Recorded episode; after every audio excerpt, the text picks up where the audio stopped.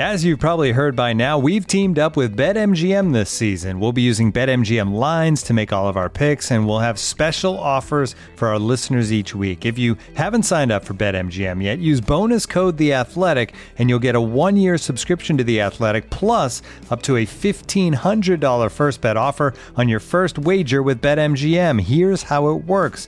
Download the BetMGM app and sign up using bonus code The Athletic. Make your first deposit of at least $10. Place your first bet on any game and claim your voucher for a one year subscription to The Athletic. See BetMGM.com for terms. U.S. promotional offers not available in D.C., Mississippi, New York, Nevada, Ontario, or Puerto Rico. Gambling problem? Call 1 800 Gambler. Available in the U.S. Call 877 8 HOPE NY or text HOPE NY 467 369 in New York. Call 1 800 NEXT STEP in Arizona. 1 800 327 5050 in Massachusetts. 1 800 BETS OFF in Iowa. 1 800 270 7117 for confidential help in Michigan. 1 800 981 0023 in Puerto Rico. First bet offer for new customers only in partnership with Kansas Crossing Casino and Hotel. Don't forget, if you haven't signed up for BetMGM yet, use bonus code The Athletic, and you'll get a one-year subscription to The Athletic, plus up to a $1,500 first bet offer on your first wager. And now, two pigeons bemoaning the fact you can stream DirecTV satellite free. You see this? A family watching baseball on DirecTV with no satellite dish in sight. Let's heckle them. You call that changing the channel? Choke up on the remote, buddy. I hope getting all these games on DirecTV makes up for your mother not pre-chewing your sunflower seeds. DirecTV has the most MLB games. Visit directv.com. Claim based on total games offered on national and regional sports networks with choice package or higher. Availability of RSNs varies by zip code and package. High-speed internet service required. Terms and restrictions apply. Hey guys, just wanted to take a second to talk to you a bit about Game Time. If you've been tuning in over the last couple of months, you've heard us talk about the Game Time app and how it can save you some serious cash on last minute tickets to sports, concerts, and all types of shows. I was looking at the app the other day actually. I was thinking about buying some Blue Jackets tickets and the thing that I like the most about using the app is that when you click on the available tickets, it actually shows you a view of where the, the seats are so you kind of get a feel for your sight lines how you would be viewing the game or the concert, or whatever you're going to, before you actually purchase the tickets to make sure that's the kind of section you want to sit in. I thought that was pretty cool. Now, Game Time is hooking you up for the holidays with a $10 credit. Here's what you need to do download the Game Time app in the Google Play or App Store, click on the My Tickets section of the app, create an account, then under the billing section, redeem code The Athletic. Use The Athletic. Once again, that's The Athletic, all one word, for $10 off your first purchase. That's free money for tickets to concerts, sports, all types of shows. Credit is only available for the first 1,000 people who use this code and it expires at the end of the year. That's December 31st, just a couple weeks from now. So make sure you move quick and score those last minute tickets.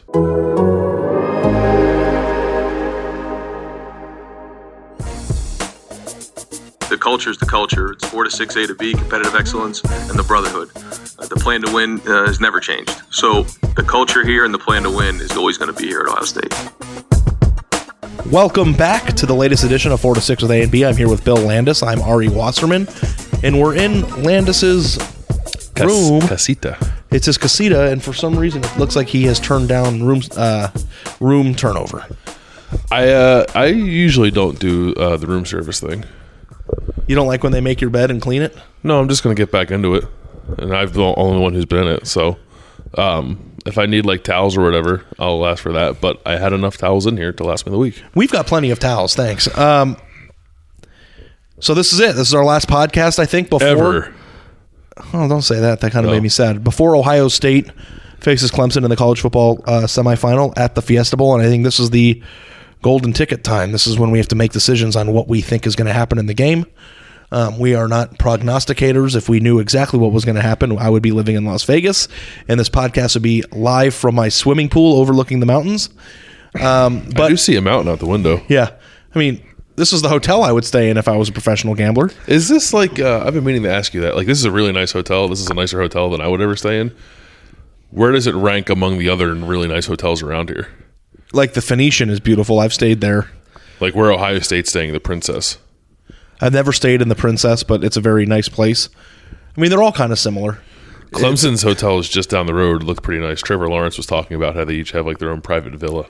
Yeah. I mean, it's Scottsdale. It's beautiful. Yeah. Uh, but the reason why I like this hotel so much is that it's not a regular hotel where the rooms are in one place.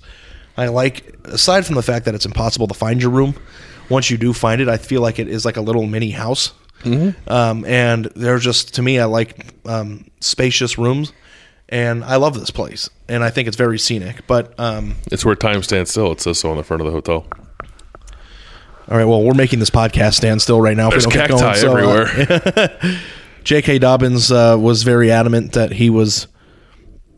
His teammates were calling it cactuses, and it's actually cacti is the plural. I mean, that's what it says in the dictionary. Yeah, there are a lot of cactuses here. So But I also come from a city that uses the word John to describe literally everything. So So, Bill, I know that you've been uh, digging deep and you've been leaning one way. You've teased it on multiple podcasts, so I'll let you begin. Um, why do you think what you think, and what do you think? And reverse that. uh, I've been I've been leaning Ohio State for a while.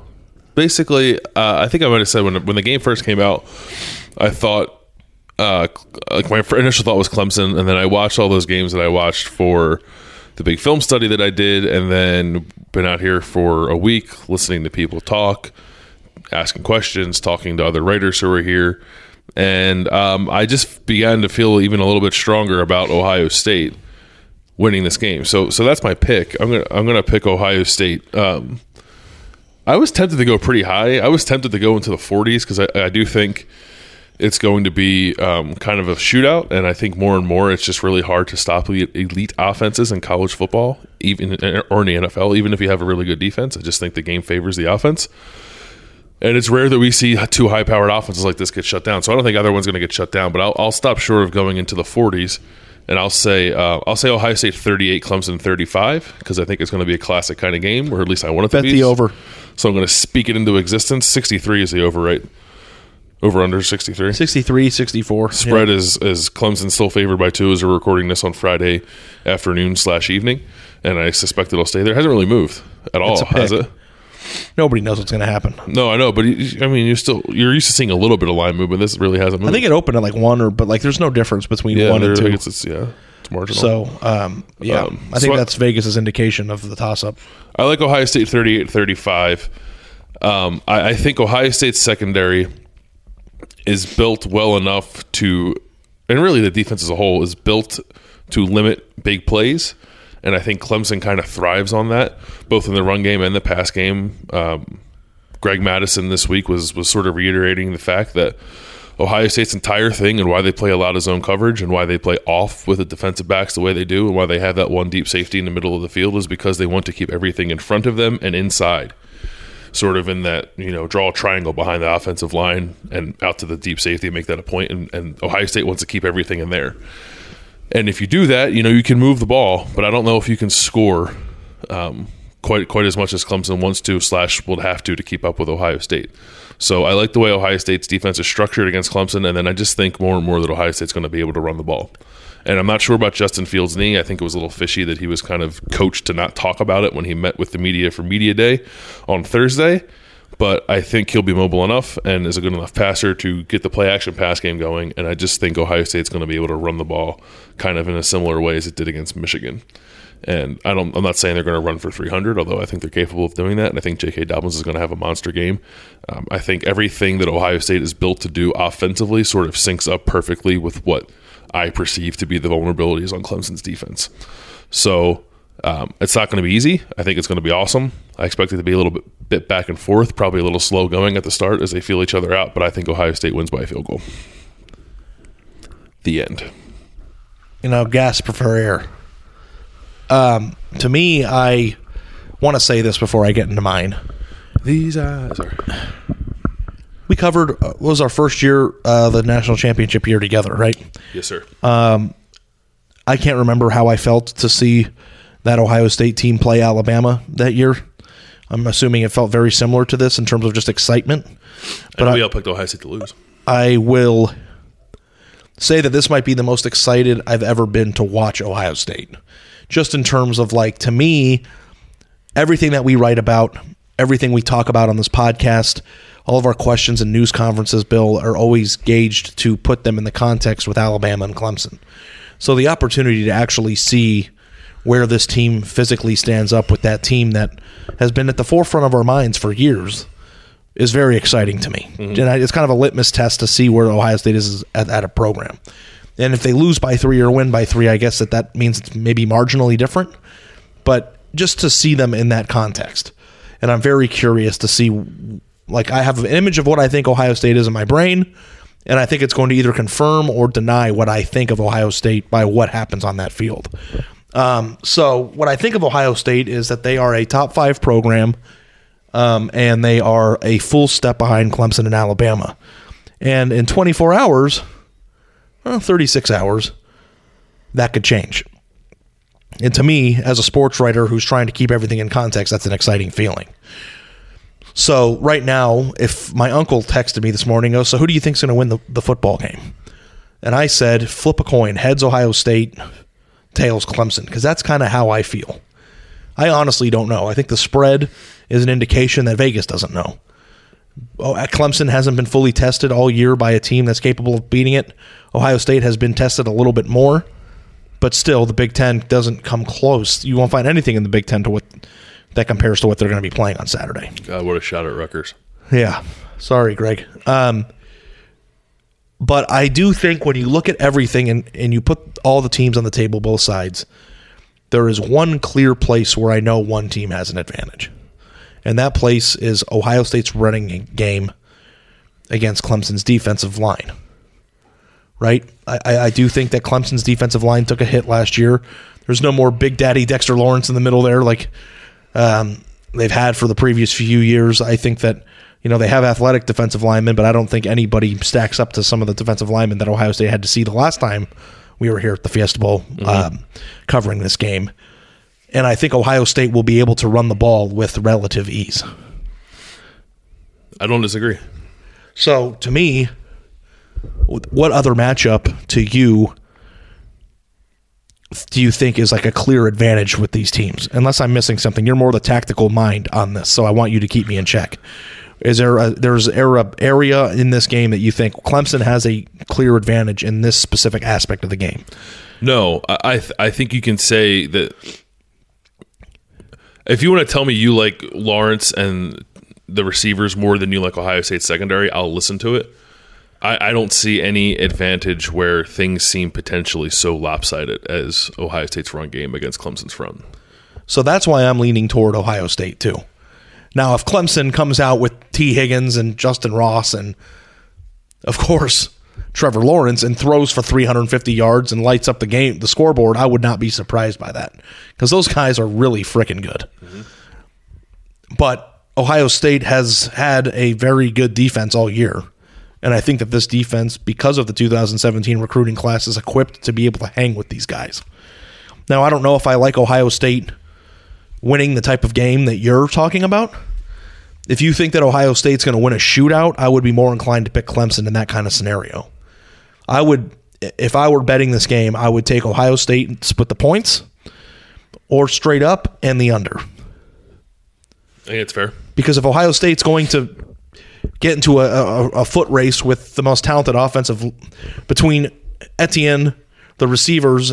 I mean, I like their offense better than Ohio State's offense. Hmm. I mean, I would take their athletes. And that's a crazy thing to say when, you know, I go on and on and on about how talented Ohio State is offensively, but the whole package, I think I would still take them. And I because I think they've got a huge advantage at receiver. And I think that J.K. I asked you in the hotel room the other day, J.K. Dobbins or, or Travis Etienne, and I think you were like Dobbins, no Etienne. They're not. It's a toss up. I think uh, it's Dane Brugler wrote like a, a, draft breakdown for for every bowl game, and obviously spent more time in the playoff games. And in comparing Travis Etienne and J.K. Dobbins, he said that Etienne's probably a better athlete, but Dobbins is a better running back. To me, again, uh, you you can win with both of those guys. Mm-hmm. Is my point.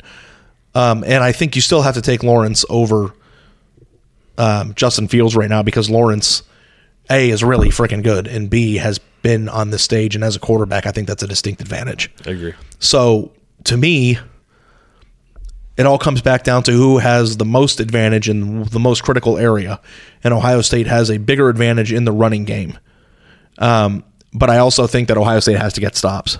It can't be one of these games where it's 33 to 30 um, in the middle of the third quarter, and it goes way over the total. I, I, don't know if Ohio State is equipped to keep up blow for blow with Clemson if Clemson gets rolling. So I'm going to pick Ohio State, and I think I'm going to pick them 31 to 24, which is a touchdown better, um, but under the total, and that means I have confidence in Ohio State's defense to win the matchup.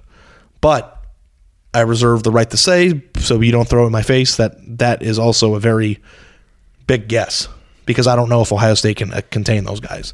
So just based on my gut gut feeling right now, Ohio State runs the ball and they control the clock and the game because they have that advantage in the run game. And Ohio State's defense makes a few plays with a cornerback that's going to be taken in the top ten to slow down their offense, maybe force a turnover, and you know keep the game in check. Clemson will get theirs; they're too talented not to. But I think Ohio State wins a rel- uh, an amazing football game that doesn't get carried away on the scoreboard. That's my gut feeling right now. Yeah, I, I, think you make a good point about about my score and and Ohio State's ability to run the ball. I, I don't know when I when I say that I, I, I see the advantage that you see with Ohio State running the ball. I, don't view it as like Ohio State's going to work the clock the entire game because Ohio State's never really done that, even against Michigan. Ohio State ran the ball a lot against Michigan. And I don't even mean intentionally. I just mean if you move, if you get the ball going on the ground, and you think that Dobbins could have 30 carries in this game, if Dobbins has 30 carries in this Yeah, I game, think I don't know if there's have enough 30 time for it to be 40 whatever to 30 whatever. Well, they put And I know what fifty two on Michigan this year, right? Yeah. How many carries did J.K. Dobbins have against Michigan? J.K. Dobbins against Michigan, if my internet will work faster, had 31 carries for 211 yards and four touchdowns Yeah. in a 56 to 27 win. Yeah, I don't know, maybe I'm wrong. I, I, I, think just your like point, I think your point is a valid the, one. yeah. I, I, I, I still am going to stand by what I said. I, I don't think that that. Oh, sorry, that is evidence of um, what I'm saying not being true. I think that that's an interesting point, but this is a much different football team. Um, and Ohio State was scoring with relative ease against Michigan, and I think that you could, that the 30 carries in this game would probably look a little bit different than they would in that game. It makes me feel insane to say this. I don't know how much better Clemson's defense is than Michigan's. I think it's better. I don't think it's like night and day better. I like Venable, like Brent Venables' scheme. I think is not like as rigid as Don Brown, so he'll be able to find answers within what they do. I think for whatever Ohio State does, and that's super important because otherwise Ryan Day will pick you apart, and I think Justin Fields will pick you apart. But in terms of just like athletes, I don't know. I, I- maybe I'm nuts, and they're gonna get out on the field on Saturday, and I'll be I'll be proved eh, totally wrong. But Michigan has a smaller defensive line, and I think Clemson has a smaller defensive line, and that's why I, I like Ohio State's ability to run the ball so much. And I thought it was funny, like Brent Venables, he was talking this week, and he was talking about last year's defense at Clemson compared to this one after the turnover they had. And he said about his defensive line, he said, We were big and strong up front last year, and now we've got a bunch of little squirts up there. And I thought that was funny, and also made me think, like, well, he knows something. He's got something to try to stop Ohio State's run game. Maybe he, because I don't think he's just accepting defeat already. But I just don't know. I don't know. Isaiah Simmons is a freak. He's he's maybe Is Michigan's defense of a freak? no, but it's also one guy, and it's not like Chase Young. Isaiah Simmons is a freak. He might be the best defensive player outside of Chase Young I've watched this year. He probably is. I don't know if he's so dynamic that he just wrecks an entire game the way a guy like Chase Young could. Mm-hmm. And outside of him, The thing that's interesting, I just don't know. I don't to know. your point is if you look look at the NFL draft board, the NFL draft board right now would favor Ohio State considerably. Yeah, I was At reading. least in the fir- in terms of first round talent, right? I guess it, go- I- I was depends looking on where you look. I guess. I think I would agree with you, and I think for the most part you're true. But I was looking at something on ESPN the other day that was ranking the top 50 draft prospects just in the playoff, and, and Ohio State had Okudah and Young up top, but then there was a gap until you got to like I think it was like Shaun Wade was like 14th, and there were a lot of Clemson guys in between, and I didn't agree with that.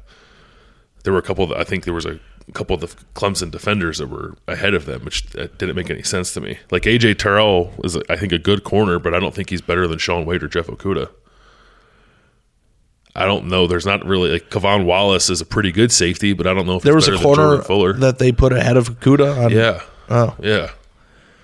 I don't. I didn't get it. I don't know. No, no, not ahead of Okudah. Ahead of Shaun Wade. Okay, yeah, because the way you said it, I think that- Okudah was third. I think Young was first and Okudah was third. right.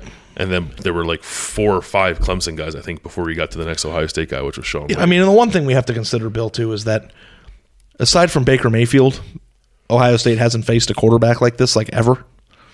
And I'm very interested to see what that means for Ohio State's defense. Sean Watson when we were here last Yeah, time. I mean, like in the in the in the three year gap since they Mm-hmm. played Clemson again, they haven't. And um, you know, they they faced some good quarterbacks, and Baker Mayfield did what he did at uh, you know Oklahoma. One year they beat him, and one year uh, Baker lit it up. Yeah. But like, there's nobody in the Big Ten that Ohio State's faced that's like Clemson eh, or Trevor Lawrence. Yep. But conversely, there's nobody that Clemson has faced in the ACC that's like Ohio State, which I think is why it's so hard to kind of pick this game because Yeah. it's a relatively unknown. And I think that you a team can really fool you into thinking that um, they're better than they are. And I think everybody knows what Clemson's capable of when it's playing at the highest octane. But Clemson could be below average for what Clemson's been the last four or five years this year.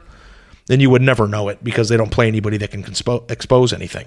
I think when you look at Ohio State's schedule and what they had to play the last three weeks, or the previous three games in a row, there was far more potential for Ohio State to be exposed by pretty solid teams than Clemson is. So like if you had to like go by the fraud factor, I think there's a much lower chance that Ohio State's a fraud than Clemson. Not saying that they are, but if if one team is, I think that there was more benefit of the doubt given to Ohio State based on their schedule than what Clemson's seen. Say that again. You think Ohio State is If there's a chance that both of these teams are frauds or one of these teams are frauds Uh-huh. based on their test tests on their schedule, I think there is a lower percent chance that Ohio State is the fraud than Clemson. Got it. Because they had been tested by teams more capable and more equipped to expose things that would make you fraudulent than Clemson is. yes? So, like Clemson to me could be the best college football team in the world. But if they have major weaknesses or they are very beatable, more beatable than we think in our heads right now, nobody on their schedule has done enough to show that they are. So, to me, coming into this game and- as a toss up, I think all these little things make me lean towards Ohio State. And like, I know it's crazy because you and I get told we're the negative ones, but I think we're both kind of on the same track here. Yeah, yeah, and like it gives me pause because it just seems like I, I'm not. I, I'm not certain, but I am. I. I am would never bet on this game, ever. I would never bet on the game, but I am also. I wouldn't say I, I'm not highly, highly confident, but I am also surprised at how sure I feel about Ohio State's chances in this. I don't feel sure at all. That's where I'm leaning to, but nothing would surprise me. Yeah, maybe sure is the wrong word. Yeah, but sure. I, but sure, yeah. I mean, sure suggested like I know I'm not going to be right, and I don't know that, but I feel, I feel firmer in my belief that Ohio It's State's going interesting. to win than I thought I would. Because I feel like I'm like grasping at straws here. Yeah, I don't. I think the run game advantage is a real thing. I think part of the reason why I'm so excited to watch the game is because I don't know. Yeah,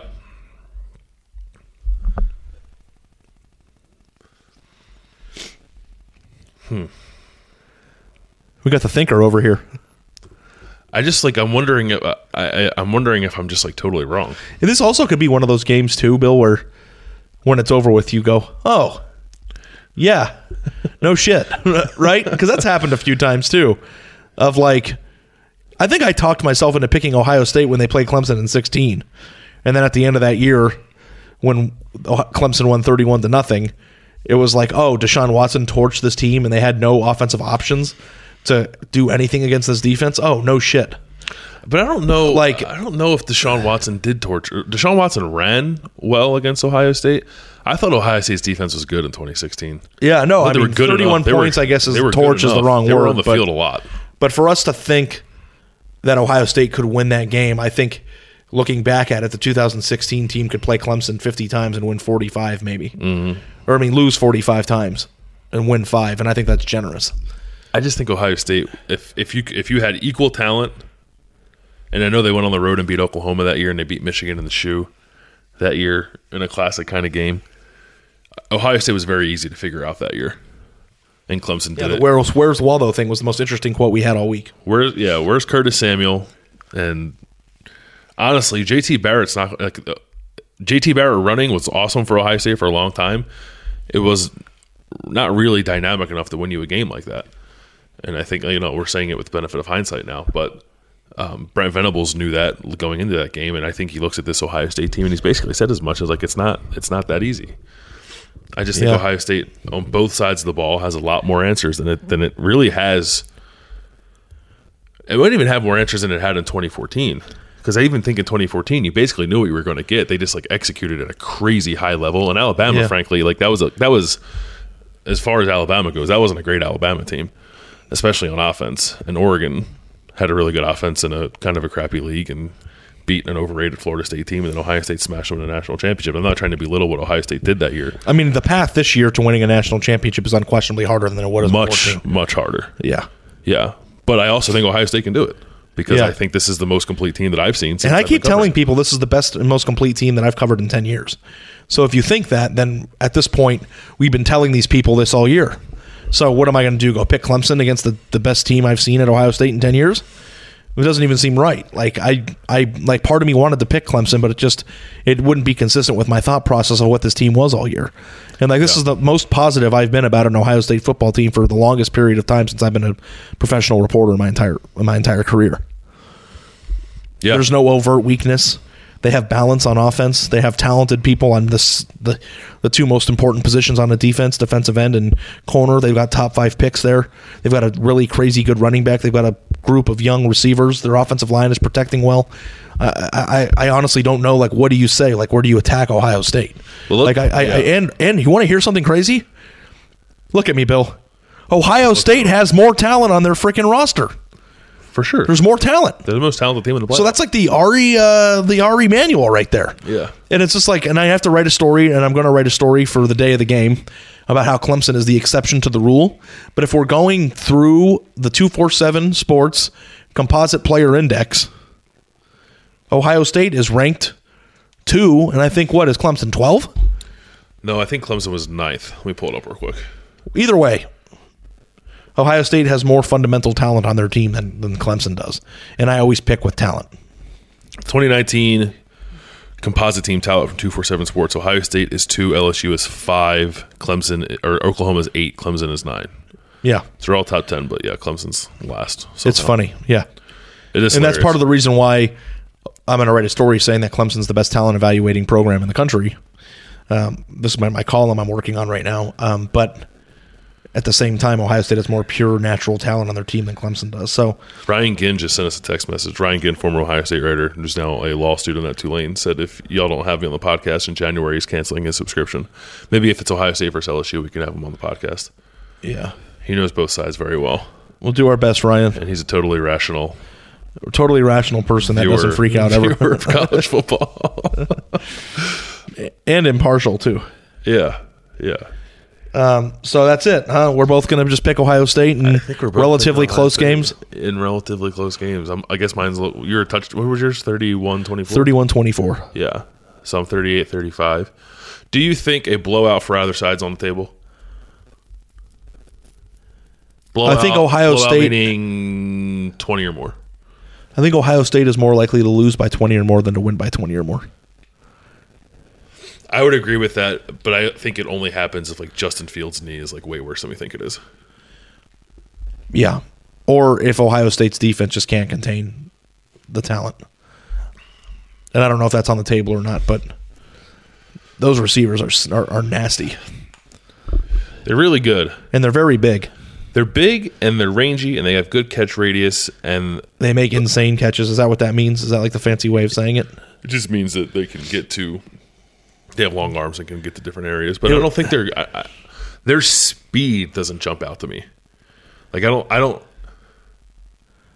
I don't know if they're going to just like run by Ohio State's defensive backs and catch deep balls, but they could win 50-50 balls with Jeff Okudah and Damon Arnette and then run after the catch, I suppose. But I don't. Justyn Ross or Tee Higgins, I don't look at as guys who are just going to burn Ohio State secondary. Yeah. And I think like a physical kind of passing game might play into Ohio State's strengths a little bit. Yeah. Because I don't really know how fast Ohio State is on the back end, but they are pretty technically sound. You know what physical. I what I I didn't tell you this, but and I thought it was funny. Um, speaking of talented receivers, yesterday after Ohio State's media day, Garrett Wilson came up to me. and he said, "I know you've been telling everybody I've been making that Justyn Ross catch." Uh, in a playoff game, man, I'm going to try not to let you said down. that you? Yeah, and I thought it was so funny. Like he was like aware of like my my prophecy since watching Justyn Ross because you've asked him the question 1500 times. times. Yeah. But like that's a good story. It was a really good story when I wrote it a year ago. And I think that there is a chance that Garrett Wilson will make a play in the game that everybody goes, "Holy shit, look what happened." Yeah, I think he might have texted it to me like like when like during the national it happened, championship yeah. game. Yeah, it's like this is gonna be Garrett Wilson. It's going to be Garrett Wilson. and I don't disagree. I just think it's. but now that we're actually here a day before the game, what we've seen from Garrett Wilson, do you think that he has a chance to do it? yeah, I think he's gonna have to. I think he's gonna have to. I think like I think he and Olave are gonna have to have monster games, and not monster in the sense that you know they have to have ten catches each, but I think they're gonna have to make tough catches like that. Yeah. Or one catch that goes that changes the game. Yeah. Yeah. Yeah. And if Justin like if Justin Fields misses misses a throw by a couple inches, but you got to go do something crazy like keep one heel or one toe on the turf in bounds Yeah. and reach your entire body into the bench and grab one before it's a ground. Like yeah, you got Which do I also kind of think stuff. is Ohio State's weakness for the last three years. I don't know Those kind of catches? those kind of crazy. They have reliable receivers like KJ Hill who will make the play that's in front of them, but I don't know if they've had a receiver since Devin Smith or Michael Thomas that could go up and get a catch and do something crazy with it. I think Garrett can. Um, KJ Hill, I don't like play like doesn't like play above the rim like that, but I think he's got pretty strong hands. And Above the Olave- rim's a good way to put it. Olave, I don't, I don't know, but Garrett Wilson, I think definitely can. I think Ben Victor can too. They don't use him like that. That was one of the big things that jumped out to me when I was watching Clemson. It's like Justyn Ross and Tee Higgins are gigantic, and Clemson lets them go be gigantic receivers. And Ohio State doesn't have tremendous size of receiver, but the one guy they do that has tremendous size is Ben Victor. And they don't. I don't know if he's strong enough to play like that. Maybe they don't. They don't use him that way. Maybe that's it. Do you think he's strong enough? I don't know. Maybe not. I mean, I think it's a fair question. I don't know. I don't know if we've seen him in those situations enough to know whether he is or not. I mean, he did State's- make one. Ohio State's been fine to get here. Yeah, I mean, the Penn State catch is the kind of catch I'm talking about. Yeah. Um. So I don't. Yeah, I think maybe he could be. Do you? If it gets, if Ohio State, if it does get out of hand, get out of hand, and Ohio State loses by, let's just say, uh, more than ten. What's it? Look, what does that look like to you? How does that happen, or why does that 38 24. But even not even score wise, like why why do why do you think that happens? Is it because of these guys we're talking about, Ross and Higgins? You just can't contain them. I just think that they have too much offensive explosiveness to contain. And like to me, like I, I and I'm be curious to ask this back to you, but what wins in college football? Elite elite offense or elite elite defense? I think elite offense wins more often than defense. Which is funny because the whole saying of defense wins championships. Like, kind of isn't true. That's not true in college football. Well, it just because I think that It's it's, like- really it's like to me like if Ohio State comes out and holds Clemson to 24 or 31, that's a great game. Yes. Which is the point that you made in 2016, right? Yeah. So like if Ohio State loses by multiple touchdowns, it's because they couldn't stop them from scoring 48. Yeah, it's like it's the defense wins championships things is like a terribly cliche, terribly cliche one. But it also it's just it's hard it's hard to see it. I think because if Ohio State, if the if the score is what you said, if it's 31-24 and Clemson has 400 something yards of offense and is moving the ball between the 20s, but then doesn't score enough when it gets into the red zone, that's really good defense. Right. And like that is that is the definition, if you want to say it, like, like defense winning. a Enforcing championship for you. turnovers is important too. Yeah. And I don't think Lawrence had an interception problem earlier in the year, didn't he? He did. He had eight interceptions, I believe, in his first seven games, and hasn't thrown one since. So, you know, jumping in front of one or, you know, somebody putting the ball on the ground or something like that definitely plays a factor into this too. Yeah, I mean he's aggressive, he, he, and I, I think that's what part of what makes him good. He's and I talked to um, his high school coach, who is now the receivers coach at Coastal Carolina, for a, a story I read earlier in the week about Justin Fields and Trevor Lawrence that I suggest you read before the game on the Athletic, theathletic.com slash four dash six. Still get you forty percent off. That was my terrible job of being a host. I was supposed to do that, right? That's all right. we got we got there. Um, Trevor Lawrence's high school coach is like, I'd rather have a quarterback who's willing to make those kind of throws. And sometimes they get picked off. Sometimes it's your fault. Sometimes it's a fluke bounce. But at least you have the the confidence in yourself and the confidence in your teammates that makes those make Which those was kind of throws. our big criticism of JT Barrett. Yes, and the reason why we're all excited about Dwayne Haskins. And to be honest, Justin Fields has not done that. I think mostly because he hasn't had to. More close to JT than Dwayne in the decision making process. he plays it a little safer. I mean, he threw 40 touchdowns, but he Yeah. plays it he plays it a little safer, I think. I mean, risk wise, But um, he's gotten. A, they've designed He a really takes- hell of a good offense around him. yes, he takes fewer risks throwing the ball than Dwayne Haskins did for sure. Um, and he might have to take some against against Not might. Clemson. It was funny. Pro Football Focus did a thing. They they like tracked like I think it was like interceptable passes, and I think like in the last nine games, like uh, Trevor Lawrence has thrown like one, and uh, Justin Fields has thrown like five. I don't remember remember five throws where I thought to myself like, oh, that was close. There've been a couple for Justin Fields, but I think for the most part he does he does take, make safe throws, and that's by design because he's a young quarterback, and that's how how Ryan Day's designed the offense. But this might be a little different, or it will be a little. Different. Yeah, I'm very like excited to see um, Justin Fields and how he. I think the the 85 percent or 90 percent or 94 percent or whatever, all that's bullshit. Like I don't care. Like I don't think that the game changes based on him being 90 percent or 85 percent. I think 85 percent is good. If he's worse than 85 and he's lying, that's a problem. But as long as he's 85 or better, I don't think that's going to change the game. And he said he was going to ride off adrenaline. It'll be fine. I'm very excited to see this sophomore who everybody thought that Ohio State had to protect all year has progressed in 13 games against some pretty good defenses and some tough road environments. Now, is he going to go be a superstar? Because Yeah. at a certain point, like Trevor Lawrence is a superstar, and they're the same age. Yep. Like at a certain point, we have to start, and like it is funny to me. But if you go back and you look at every story that you and I have written, we both write one story off of every game this year. Neither of us have written I did, the only the first time we wrote a Justin Fields feature off of a game was the Michigan game, and that was because of how crazy that whole sequence was of him getting injured, coming back and throwing that touchdown pass Yep. to Garrett Wilson. But I'm I'm very curious to see if Ohio State can win a national championship if Justin Fields isn't a superstar.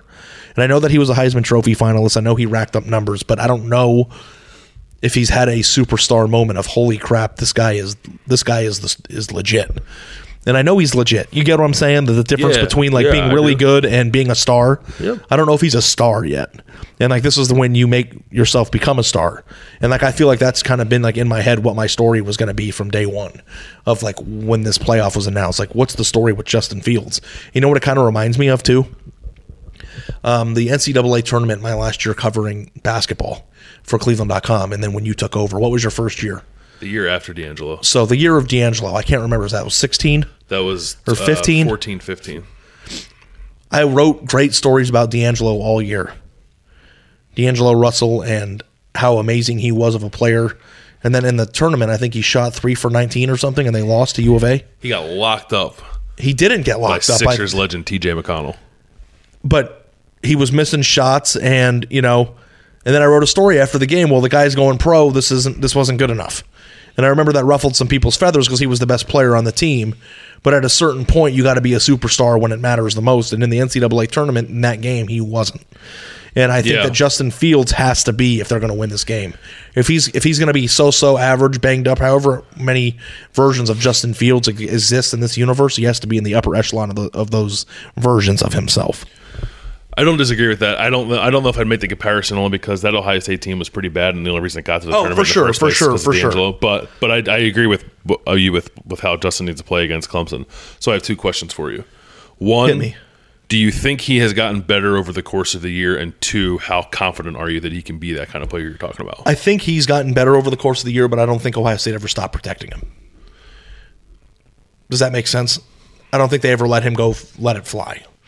Yeah. I think that all of his routes are safe routes. Um, there's no Baker Mayfield. There's no crazy Tate running around in the Independence Bowl. Like I want, like I want to see him. And this might be harsh, and I might be wrong. So if I'm wrong, I want you to tell me I'm wrong in that Landis voice. I want him to go do something out of nothing. And I don't know how many instances of like breathtaking plays there have been this year where he just Justin Fields the shit out of everything and just does it, you know. And I think there were a few um, escape routes I think he had against Penn State on that first drive where he got first downs with his legs on plays that were completely broken down. Yep. And you know, I'm not saying, but you know what I mean. Like, just go out there and just let it rip. Um, maybe throw throw a pass you wouldn't have thrown. And I know against a team it might be more likely to get picked off, like a team like Clemson, but you do it. And just go out and, and play the game and let it fly. Like Trevor Lawrence was so freaking good last year during the playoff run. And part of that was like just letting it rip and letting your guys go up and make plays. And I think Ohio State does have the guys to go let do it. And I think Justin Fields could become a college football superstar before our eyes. Like Trevor Lawrence wasn't a Heisman finalist, but I bet you he's a more recognizable name than Justin Fields in the world of college football, right? Mm-hmm. The long hair helps. I yeah. also think, yeah, I mean, image is, is crucial, and Justin Fields also doesn't really say anything that entertaining ever, and that all, always plays a part in it. But I, I think that there's a chance that he can level the playing field, and that's one of the major storylines of this football game. You and you wrote a really good story about this, so please go subscribe, rate, and review our uh, our podcast wherever you're listening to it, and please consider signing up for the Athletic for all of our coverage from uh, Scottsdale. Um, www.theathletic.com slash forward dash six. Um, but you wrote a really good story about that, Bill. Um, two generational talents at quarterback playing high school football, what, 20 minutes or 20 miles away from each other? 20 miles away from each other, never played each other in high school. The only time they were really ever on the field in the competitive competitive situation was at the opening, well, the Elite Yeah. 11, but then really the 7 on And oh Justin 7. Fields won. Yeah, 7 on 7. Justin Fields was the MVP of the Elite 11 that year, and his team beat Trevor Lawrence's team in a 7 on 7 tournament at the opening, which like means nothing, but it's the only time they've ever been on the field together. And obviously, people were in the comments of the story saying this, like, I understand how football works and that it's not quarterback versus quarterback. That wasn't the point. And if you think that, I think you're a dumbass. um, that wasn't the point of the story. That was Bill Landis uh, saying on the podcast what he wishes sometimes he could say in the that comments. wasn't the point of the story, but thank you for pointing that out. Um, I do. I think Lawrence. I mean, Lawrence has been a starter for now basically two full seasons. He hasn't lost. He's a national championship. Justin Fields has been great this year. He was a Heisman Trophy finalist. That's something Trevor Lawrence hasn't done. But if you put all of it together, Trevor Lawrence is clearly ahead of where Justin Fields is right now. Can Justin Fields pass him? Pass him? I think they are equally talented. Do you think he could pass him in the world of college football if they win?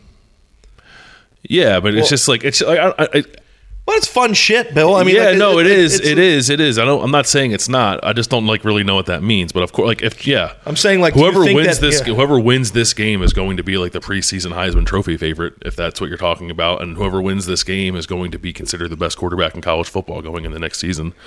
Um, and then both those guys are going to come out and try to vie to be the first quarterback taken in the in the draft after that. So like yeah, twin brothers. Yeah, they're linked. They're linked in crazy way. They have the same personal quarterbacks coach, and with the high school twenty miles apart, they were the top two prospects in the 2018 recruiting class, or two of the best quarterback prospects in the internet recruiting era. The only the only guy who was better than him is Vince Young. Like they're linked in all these different ways. And even at the opening, it was between those two. yeah, and like this is another way that they're going to be linked. Like the outcome of this game, if you care about that narrative at all, the impact, the outcome of this game is going to impact how people view these two guys. Um, I don't know. I don't think Justin Fields has to be otherworldly good for Ohio State to win this game. Nor do I think Trevor Lawrence has to be otherworldly good for Clemson to win this game because I think their teams are about more than that. But I do think it's on the table, and I think Justin Fields is capable to like show up on the stage in the Fiesta Bowl and like remind people why everyone at the opening thinks that he's like the greatest quarterback they've ever seen. They call him Cam Newton. I mean, like they, they say crazy shit. They love him. They they they spent a week, more than a week, with Justin Fields and Trevor Lawrence, and they love both of these guys. Bet the mortgage. But they like Fields more. And I don't like they're they're they are. It, it's to their benefit to say good things about everybody who comes through there. But they, you and I have both talked to people who have been part of that organization, and they all almost to a man. It's a physicality thing. like Justin Fields. it's more. about it's about what they're physically capable of doing. Yeah. And Justin Fields is a more gifted natural athlete, which is I think why. But that doesn't mean he's a better quarterback. I think they love what he is with his intangibles and um, the fact that he is as big as he is and can run as fast and has an arm strong enough to do the things that he does makes him a very easy person to grade from a quarterback draft perspective. But that doesn't mean that the person who is more freaky athletic is going to give you a better chance to win a football game. So, like, it's like I'm very curious to see if he can go from highest rated prospect to ever play at Ohio State based on the 247 Sport Composite rankings to one of the best quarterbacks who's ever played here. Okay, let's go with quarterbacks. Who, what is the most uh, intriguing matchup? The matchup you're most excited to see, or guy you're most excited to watch outside of Trevor Lawrence and Justin Fields? Um, it's a tie. Can I can I pick two or do I have to pick one? You can pick as many as you want. Tee Higgins and Justyn Ross against Ohio State secondary, Shaun Wade and Okudah, assuming Wade's completely healthy again. Um, and of course, I cannot wait to watch Jackson Carman and how he holds up against um, Chase Young in the limited times that they probably face each other because I know they're going to move Young around a lot. He's probably going to stand up a little bit, rush from the middle a little bit. But if you go back and read some of my early stories on Jackson Carman, like they were they were saying this guy was Orlando Pace. You know what I mean? And I just told like- that to LaCharles Bentley. I, I said to LaCharles Bentley, you know, there's two guys in the last couple of years that they've compared to Orlando Pace. It was Paris Johnson and Jackson Carman. He goes, well, they can slow the hell down. Yeah, no, I mean Orlando Pace is like I shook the guy's hand once and he's his hand swallowed my hand. Yeah. Now granted I've got the smallest male hands on planet Earth, but like he had like each finger was a banana. Like he banana hands like from Shallow Hal. yeah. Um, But I just want I want to see with my own two eyes Yes. how a five-star offensive tackle from Ohio who I raked Ohio State over the coals for missing on um, has developed. And what is this year 3 now for him? no, it's year two. Year two, it? I mean? Yeah, year two. and like the guy that they got instead of him, Nicholas Petit Frere, who was actually rated higher than him in the in the composite rankings, is still buried on the depth chart while he's starting at Clemson. And um, let's see what it looks like in the big boy leagues when you got the number one overall pick potentially going up against you. I'm really looking forward to seeing that. And of course, you got to see how Ohio State's offensive line holds up because the number one knock I think from fans in general, whether it's rational or not, has been Ohio State's pass pro. Yeah, like blitz pickup and that kind of stuff, and it's going to be it's going to need to be on, on point with the way that Brent Venables does things. Um, so I'm, I'm excited to watch that. I agree with the things that you mentioned. Um, I think this could potentially be a really big game for Malik Harrison against a guy like Travis Etienne because Etienne's a really strong, fast, powerful runner, and Malik Harrison is a really strong, fast, powerful linebacker. And those two guys meeting in the open field, I think, is is going to go a long way in determining how this game goes because you have to get Etienne on the ground, and it's not just one guy. You got to gang tackle like Ohio State's done all year. And Ohio State's tackling hasn't been great. The last couple of games, I think some of that's born out of fatigue and playing the games it had to play over the last three weeks of the season. Um, and I'm very curious to see what Ohio State does. This isn't really a matchup thing, but I was going to write about this. and I'm not going to. And if it ends up happening during the game, I'll definitely write about it. I'm just gonna, not going to write about it before the game. Um, what they do with their safeties, and if Josh Proctor plays a lot. Try to talk with Josh Proctor about that at media day, and of course he wasn't going to say like, "Oh yeah, here's our game plan." But we saw Ohio State go to a lot of not a lot, but but more two high safety looks than we've seen them done do for most of the season against Michigan and against Wisconsin. And I kind of like Ohio State's defense when it's two high safeties and you can walk Jordan Fuller down into the box and you can play Josh Proctor in the deep middle and have some versatility in that way. And I think that can help against a passing attack like Clemson's. Um, it puts more premium on the front and the linebackers to handle Etienne and the offensive line. But I think it might be Ohio State's best course of action in this game. So I'm, I'm wondering if they think the same thing and if they'll play Josh Proctor a lot and if we'll get to see like we didn't really get to see Malik Hooker at all until he was finally a starter in his junior year or redshirt sophomore year. I think maybe we might get to see the the flash of Josh Proctor that we all thought we would have seen probably earlier this year. And he's been hurt. I think it might show up in the Fiesta Bowl and then set him up for a really strong year next year. It's his first time uh, starting. Vonn Bell. Vonn Bell. How many minutes have we been going at this, Bill? Are we I think we can wrap it up, man. I'm excited. I'm very excited, guys. I'm excited you. for both games. I'm excited. You know what sucks is being the second game and missing it because I don't know how we're gonna have to coordinate our, our shuttle over to the stadium um, because I remember the last time we were here, I was watching the uh, Washington Alabama game on, on my phone on the bus right over. and then we watched the, the Yeah. end of it at at the stadium. But um, I just wanted to say for Bill and myself, thank you so much for supporting the podcast. Thank you for listening. Thank you to those who subscribe. Uh, now, thank you to you if you haven't subscribed to the Athletic. um, but we'd like you to do that. Now is a good time. Um, get 40% off a subscription, catch up on all of our coverage here from Scottsdale. Um, and of course, throughout the, the game and into the offseason, and, and away we go again. So, um, thanks so much. Enjoy the game. Uh, Bill and I will have coverage from the stadium after the game. I'm assuming we'll do a wrap up podcast from Phoenix before we head home. And if I just made a promise I can't keep, then whatever. um, and we'll, we'll we'll be at it and providing you coverage until the end of time. So, for Bill. I'm Ari. Thank you so much. Uh, that was four to six with A and B.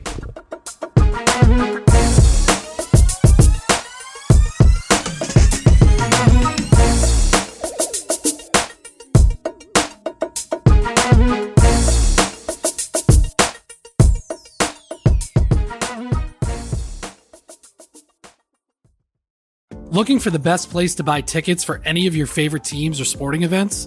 We've got the spot.